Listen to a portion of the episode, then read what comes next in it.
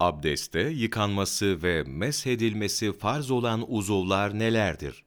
Abdeste, Maide suresinin 6. ayeti kerimesinde ifade edildiği gibi, üç azanın yıkanması, bir azanın da meshedilmesi farzdır.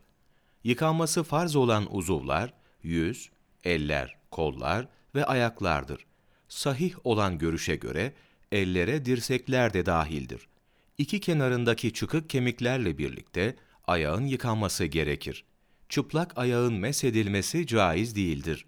Hazreti Peygamber ve ashabının abdest alırken ayaklarını yıkadıklarına dair tevatür derecesinde nakledilen hadisler ayakları yıkamanın farz olduğuna delildir. Mesedilmesi gereken uzuvsa baştır. Başın dörtte biri mesedilmelidir.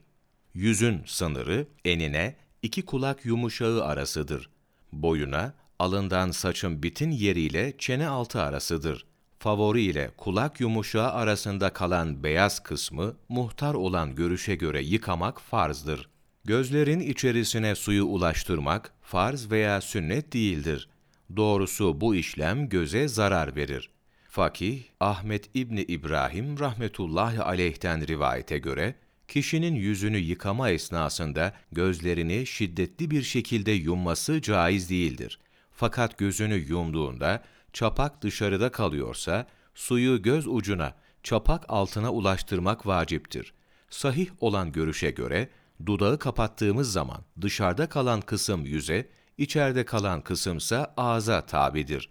Abdeste bıyıkları, kaşları ve cilde bitişik olan sakalları yıkamak gereklidir. Sık olan sakal ve bıyık diplerine suyu ulaştırmaksa gerekli değildir. Ancak sakal ve bıyıklar seyrek olup dipleri gözüküyorsa suyun cilde ulaştırılması gerekir. Gusülde sık olan bıyık ve sakalın altındaki cilde suyu ulaştırmak farzdır. Sualli cevaplı İslam fıkhı, cilt 1 sayfa 182-183, 21 Ekim Mevlana takvimi